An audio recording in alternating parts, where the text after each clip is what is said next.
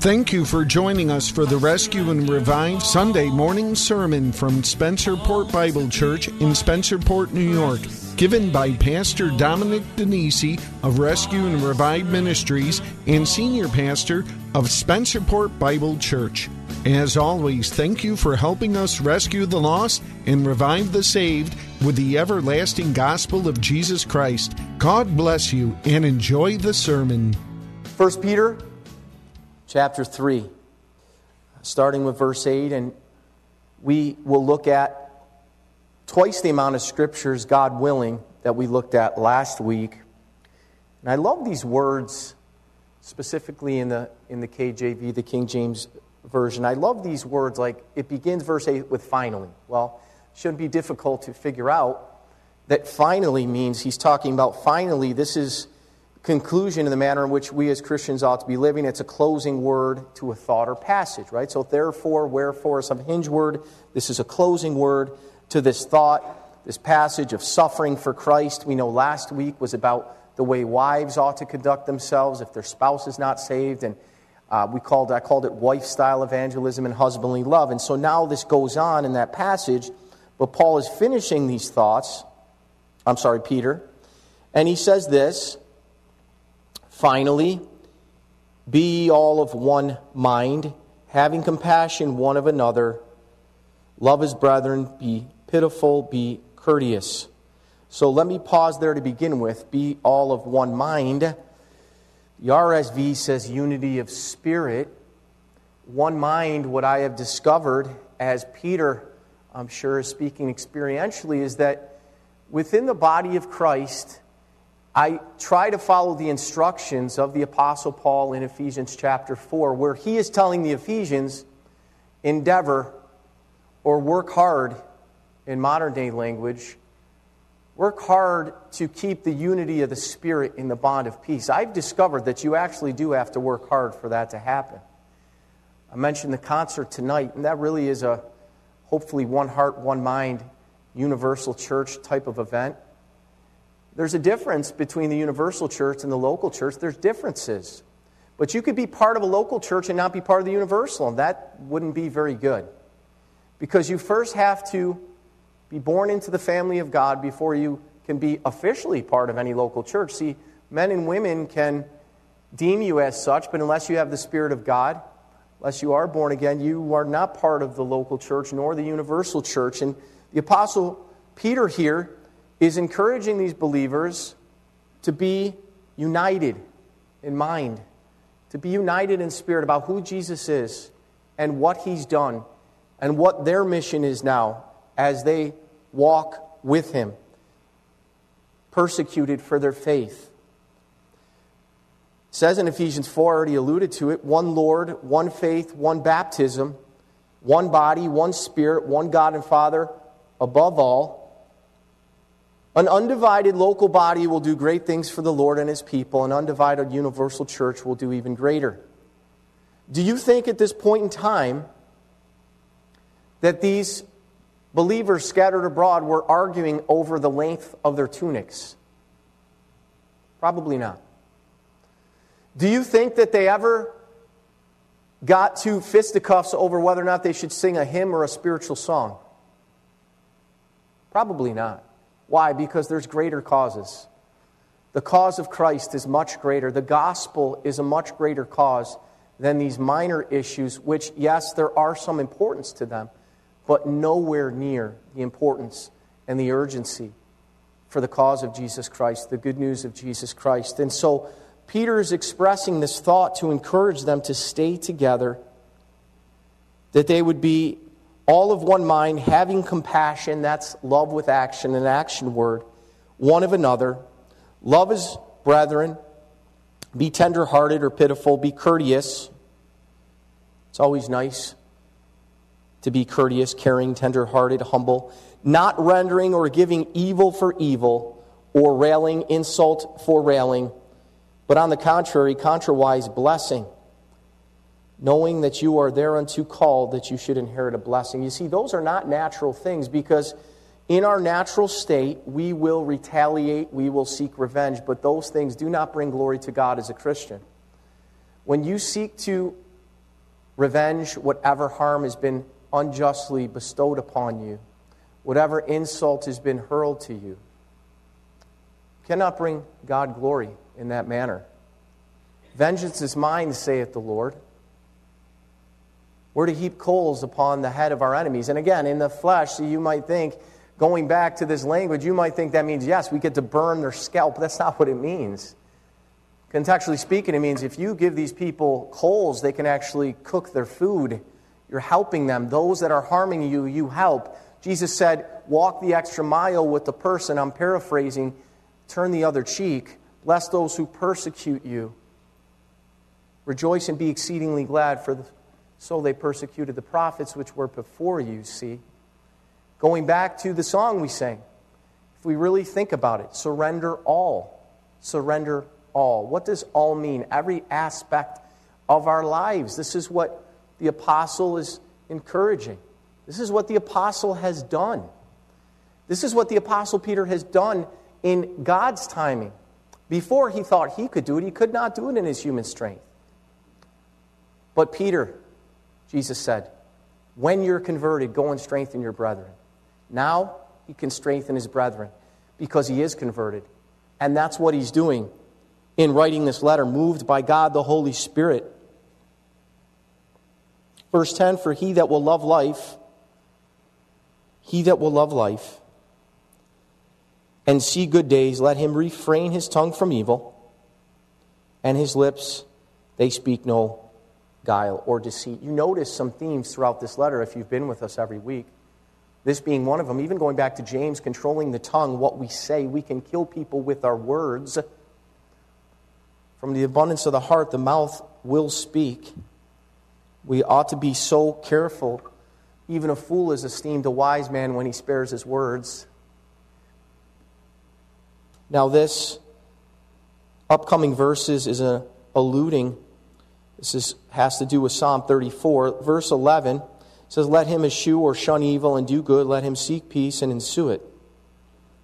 Psalm 34 is referenced here. For the eyes, I want you to listen very carefully, if you would, to this verse. For the eyes of the Lord are over the righteous. Isn't that wonderful? And his ears are open unto their prayers. That's a beautiful promise.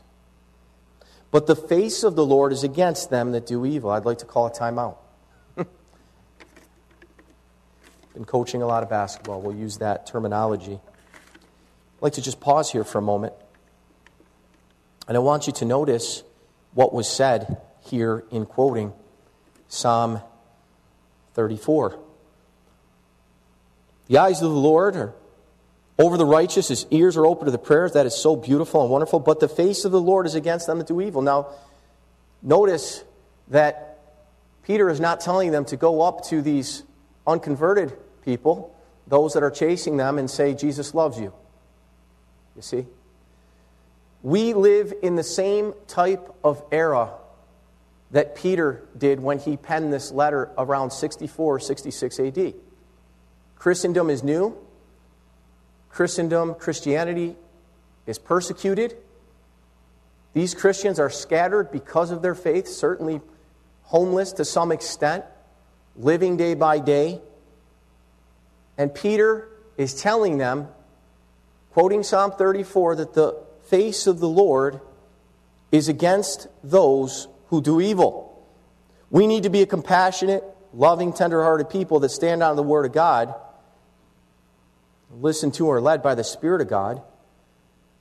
Did you know you can actually tell someone they are headed for destruction or hell in a loving, compassionate manner? They'll hear your heart. You see?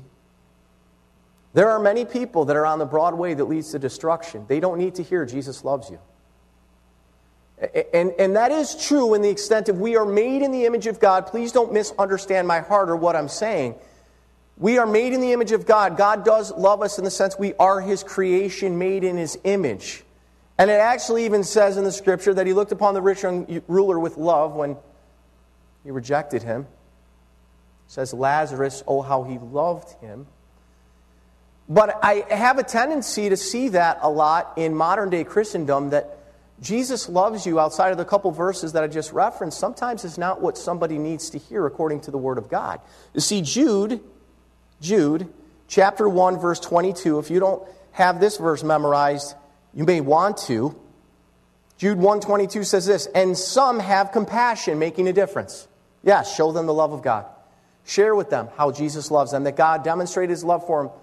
While they were yet a sinner, Christ died for them. For God so loved the world. Tell them about John 3:16. Absolutely. And others, others save with fear. Pulling them out of the fire. What fire? Hellfire. Hating even the garment spotted by their flesh. I've always looked to this as such a key essential gospel verse. Prideful, unregenerate, evil people need to know that they are headed for hellfire. The love of God is wonderful, but evil people have no regard for that. They need to see their sin. They need to see that they are in direct opposition with their Creator. John 3 18. He that believes on him is not condemned, not judged.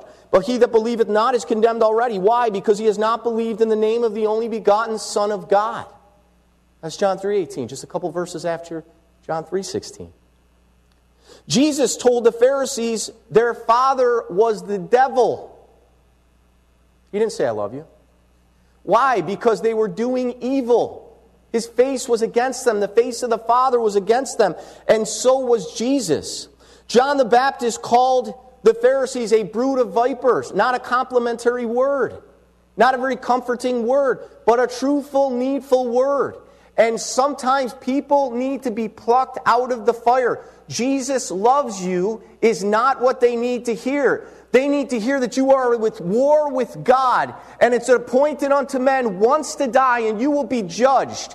And God is sovereign, and not only is He a lamb that laid down His life, but He's a lion that has dominion and authority over heaven and hell. And that Jesus Himself said, Straight is the gate, and narrow is the way that leads to eternal life. There's few that be there find it. But broad is the way that leads to destruction, and many are going that way. I call it the few and the many principle. You see? Why is Peter referencing Psalm 34? You say that's Old Testament. Now we're New Testament.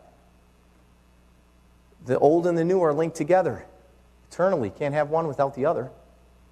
They work together. We live in the new, under the new, but we can't misunderstand the importance of the old. And that's similar to the gospel. It's similar to the gospel. We have to be led by God's Spirit, and we need to stand on God's word when it comes to sharing our faith with those who know not God, which is the predominant population of this time that Peter is writing to. And who is he that will harm, verse 13, you, if you be followers of that which is good. But, and if you suffer for righteousness' sake, another theme throughout 1 Peter about suffering for righteousness' sake, happy are ye, and be not afraid of their terror, neither be troubled. Verse 15, memory verse. Really, memory verse. Some of you already have it memorized. But sanctify the Lord God in your hearts. Now, I want to stop there because usually when you hear people reference this, this is what they'll say. I talked to Tom about this earlier in the week. They'll skip what I just read and they'll say, And be ready always to give an answer to every man that asketh for a reason of the hope that is in you with meekness and fear. They skip the first part. But you don't understand how significant that first part is. You can't skip it because you can't do the second part of that verse without the first but sanctify, set apart, reverence. Make holy the Lord God in your heart, in your inner man. And if you do that, here's what will happen. You will be ready always to give an answer to every man that asks you a reason of the hope that is in you with meekness and fear. Set apart, be ready, in season and out. You say, well, how am I going to do that? See, I really don't know what you're talking about. I really don't know how to do that. And some of you, I'm not saying this to convict you at all, or condemn you, I should say. If you get convicted, that's between you and God. It's a good thing. Some of you perhaps have never shared your faith one time with anybody, and you've been a Christian for several years. My question to you would be why? Have you sanctified the Lord God in your heart? Do people even know that you're a Christ follower? There's no such thing as an FBI program for Christians. You know that, right? There's no such thing as an undercover Christian. It doesn't work like that. In fact, it's exactly the opposite. That we are supposed to be the light on a hill of a city that everyone can see. And what we, what we hear in secret, we ought to proclaim at the Spencerport gazebo come summer by God's grace, because that's what's going to happen. It's time for that. It's not time as a Christian for us to run and hide. You say, but I just don't know. Well, let me give you a couple tips, piece of advice, things that I pass along to other people. All of you have a testimony. You all have a testimony if you know Jesus Christ. No one can take that from you. There's all testimony of how you came to know Jesus Christ as Lord and Savior, what God has done in your life. So let me give you a simple acronym that I use when I teach this certain course called Proclamation and Conversation Evangelism course. Let me, let me give you this acronym BEGGAR. B E G R. You should be able to share your testimony in two minutes less with anybody. Why? Because we live in a TikTok generation. They're not going to listen for 20 minutes. You have two minutes to share your testimony. And how can you do it? Beggar. Before Christ. Tell them quickly who you were. Who you were, what you did. E. Encounter with Christ. What was your personal encounter with Jesus Christ? Was it a sinner's prayer that was sincere and converted you? Was it some situation you had with a family member where all of a sudden, boom, God just revealed himself to you? What was your encounter with Christ? Gee, the gospel. Give the gospel message, the death, the burial, and resurrection. Don't just say Jesus loves you. Give them the gospel message. Tell them how Jesus suffered and died, and then he was buried, and on the third day he rose again. That's 1 Corinthians 15 3, by the way. And then R is the result. You're going to get a result. Do you know where I got this model from? I extracted this from Acts chapter 26. When I was studying Acts chapter 26, this is Paul's defense to King Agrippa. And I saw this acronym in here, B E G R. The result was this after Paul shared so meekly and with fear of the Lord his testimony to King Agrippa about who he was and his encounter with Christ, and then he so eloquently shared the gospel, the result was this King Agrippa said to him, Paul, you almost persuaded me to become a Christian. How did that happen? The sharing of the gospel the proclamation of the gospel, his personal testimony, and the result is completely up to God. But you got to sanctify the Lord God in your heart to do it. Because you won't without that. You see, you don't live in a Christian state, you don't live in a Christian city, you don't live in a Christian country, and that's just the truth. And these people in Peter's day were in a similar boat, much hotter but let me ask you a question. Do you think all of a sudden, and maybe it will, and I'd be ecstatic if it did, but do you really think by the signs of the times that all of a sudden there is going to be a massive revival in Rochester, the United States? I mean, everywhere, and everybody all of a sudden is going to be attending church on Sunday mornings, reading their Bible on a regular basis, loving one another. Do you think so? If you do, I do too. I hope, but I don't see that according to the Word of God that I read according to the people that I see every day, according to the state of the church. I don't see that. And I'm just telling you the truth. So we live in an era that is similar the Apostle Peter's. What he's exhorting and instructing, encouraging these believers to do. Key components of the gospel sin. What does sin mean? If I asked you a definition of sin, would you be able to give it? It means missing the mark by definition. It's an archery term. Do you think people know what sin means? They have no idea. You need to explain that to them. How about repentance? Do you know what repentance means? By definition, it means a change of mind. You need to explain that to people. Christians don't understand what these words mean. How do you expect a lost and dying generation to understand them? Confession means to agree with. These are things we need to know. Let me ask you a question. I'll ask you a question.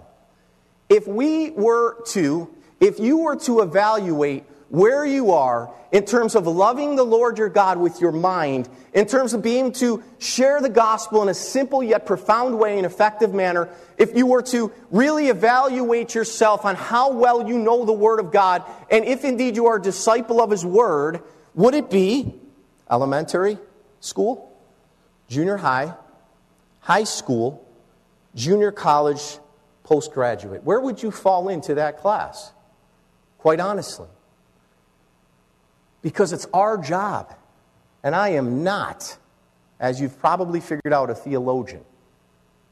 But I love God's Word, and I've studied God's Word, and I read God's Word, and I meditate on God's Word, and I speak God's Word, and you could do the same. You don't have to be a pastor, an evangelist, a missionary, a Bible teacher.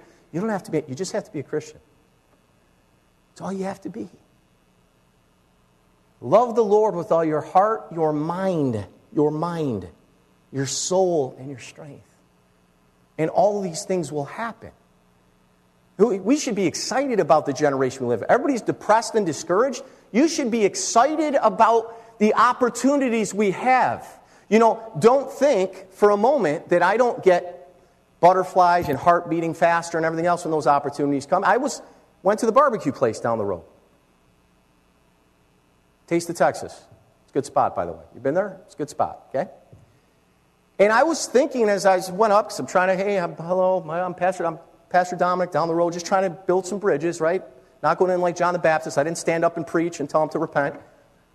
But as I'm sitting there, I'm thinking, man, that gazebo's right across the way. What's it going to be like when they, they hear the gospel coming through the halls of the town of Spencerport? What's going to happen? Are they going to get mad? I mean, is this going to be bad? So what? This is what God told us to do. This is what Peter is telling these Christians to do. Sanctify the Lord God in your heart. Why, Peter? So that you will be ready to give an answer to that Jewish person that comes to you and says, Why are you so different now? Tell me about this Christ. There's life in you and there's no life in me. That's why. You're ready, in season and out, inconveniently and conveniently, unexpectedly and expectedly. See, Sunday mornings, I'm expected to be here. I'm going to prepare everything. But you could walk outside, go into the store, and there's an opportunity sitting right before you. And I pray you capitalize on it. I pray you capitalize on an opportunity to give that person or that group of people, to give them a reason for hope, to answer with meekness and fear, not proudly. Notice he doesn't say don't answer with pride. That, that's opposite of Christ. You do it as a humble servant of God, and people hear your heart. And it doesn't matter if you're talking about heaven or hell or repentance or Satan. If you're saying it with a heart of compassion and meekness, the people you're saying it to will hear that in you. As opposed to if you're saying it pridefully, as if you're better than them. Only by God's grace are you saved, my friend. So he goes on. Says, having a good conscience, that whereas they speak evil of you, as of evildoers, Christian, they may be ashamed that falsely accuse your good conversation, that means conduct, your good conduct in Christ. There should be an expectation to suffer as a Christian in this life, in this world. Suffering for doing what is right should be an expectation of every Christian, yet we're surprised by it. It should be expected because Christ suffered, because Peter suffered for doing right. And when he was insulted, he did not insult back, like a sheep led to the slaughter, as an example for us. False accusations should be expected, lies about you should be expected, persecution should be expected. It's actually a fingerprint or confirmation that you're walking with God in His will. To me, when those things happen, they actually affirm my faith. I'm encouraged by them. Oh, not originally, not originally. Not at first, perhaps, if I could just step back for a moment. But when you stop and you ponder and you look at God's Word, and if you know you've done what's right and you're still being treated unjustly, you should rejoice in that. You shouldn't be trying to defend yourself all the time because God receives no glory in that. That's not His pattern, that's not what He instructed us to do. Verse 17, for it is better if the will of God be so that you suffer for well than for doing evil. Why? Because that's how God receives the glory.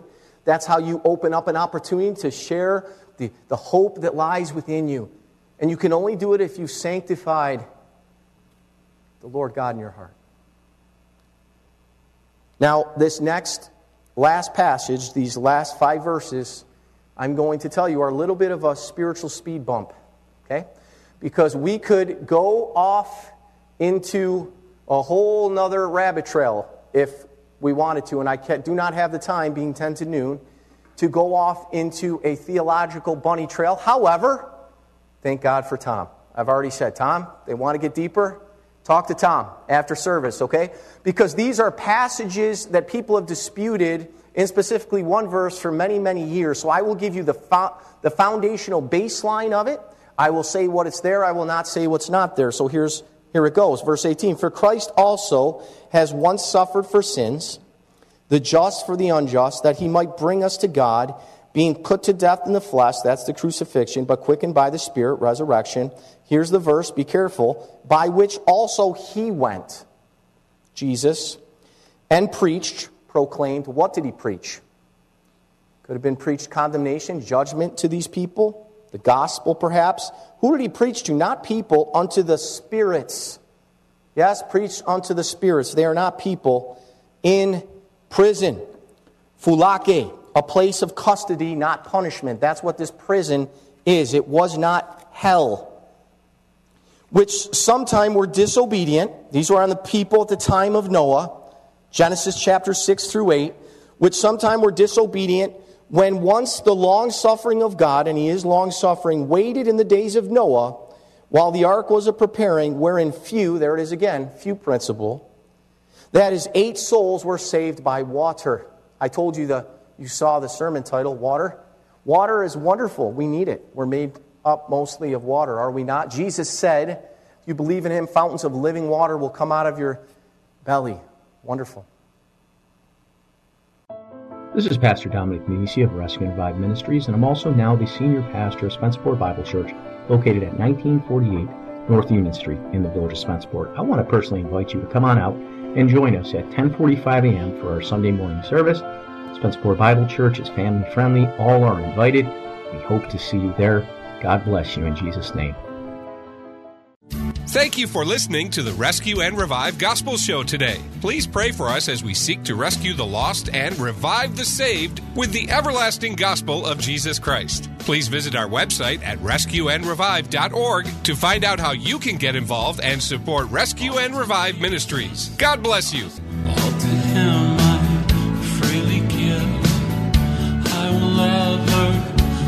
and trust Him in His presence daily live. I surrender all. I surrender all.